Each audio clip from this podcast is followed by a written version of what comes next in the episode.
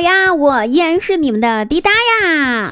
喜欢滴答朋友们可以加一下滴答的个人微信哦，滴答幺零零五五二零，滴答拼音小写哈，滴答幺零零五五二零，记住了吗？幺零零五五二零。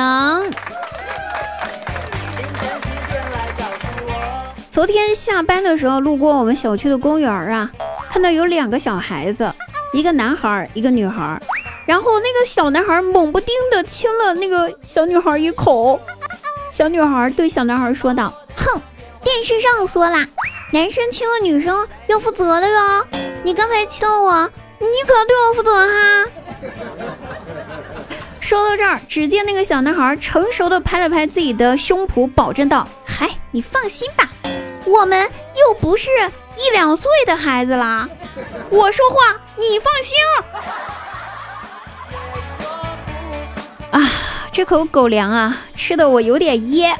看他俩这年龄，差不多也就三四岁、四五岁，确实不是一两岁的孩子了。当天回到家之后，晚饭我都吃不下去。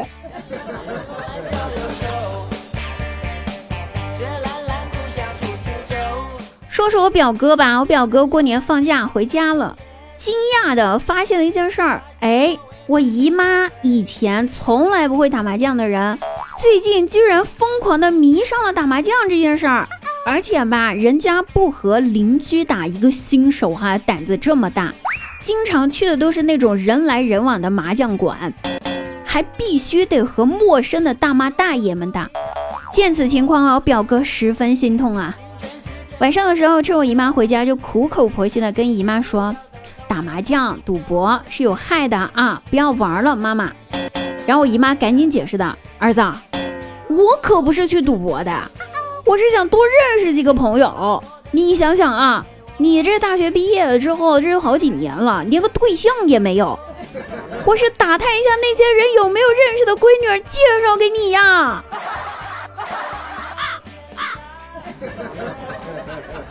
这份苦心。我替我表哥收到了，但咱们不能拿银子去和别人换闺女儿呀，这跟买女儿没两样啊！打麻将得输钱呀，姨妈。倒是把我表哥噎得哑口无言的，那可能也是挣了点小钱吧。表哥呢这几天就张罗着买车的事儿，但是我们城里面车牌十分紧张啊。都上不上去的，刚好吧，遇到城里面有一家 4S 店打广告说，只要你买车，我们帮你上牌照，手续费只要五十块。天哪，这个福利这么好！所以下午的时候，我们就陪表哥去看车去了。完了，最后看上了一辆车，表哥兴高采烈的付钱了。付完款之后，表哥问老板说：“老板啊，我这车也买了，你们啥时候给我上车牌呀？”老板反问道：“小事儿呀，哥们儿，来，你车牌拿给我，我给你装上。我们这儿呀，钳子呀，扳手啊，都准备好了的。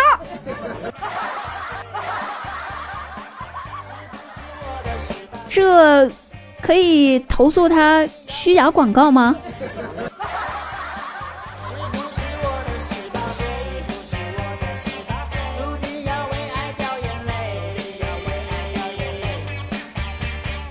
是真的非常心塞啊，所以啊，表哥啊内心十分的郁闷。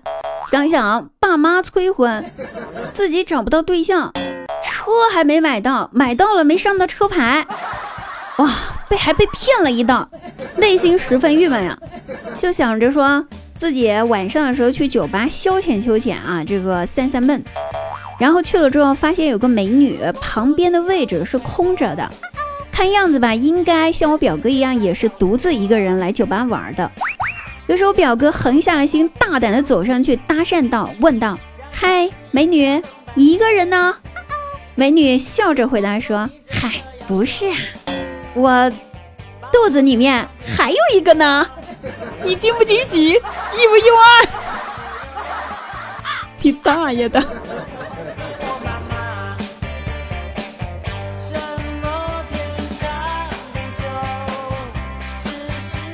好了，不说我表哥了，我觉得我表哥真的太惨了，快赶上张大鸟了。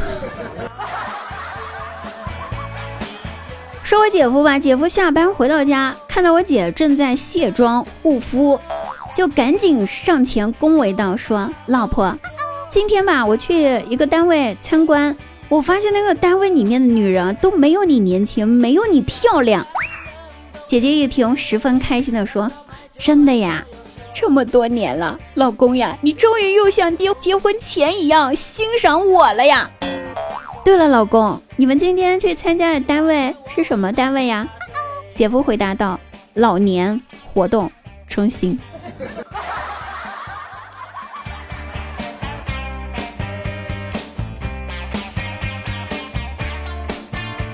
好了，各位朋友，本期节目呢就到此结束了，我们下期再会哦！记得晚上直播间九点半不见不散，来找滴答呀，拜拜。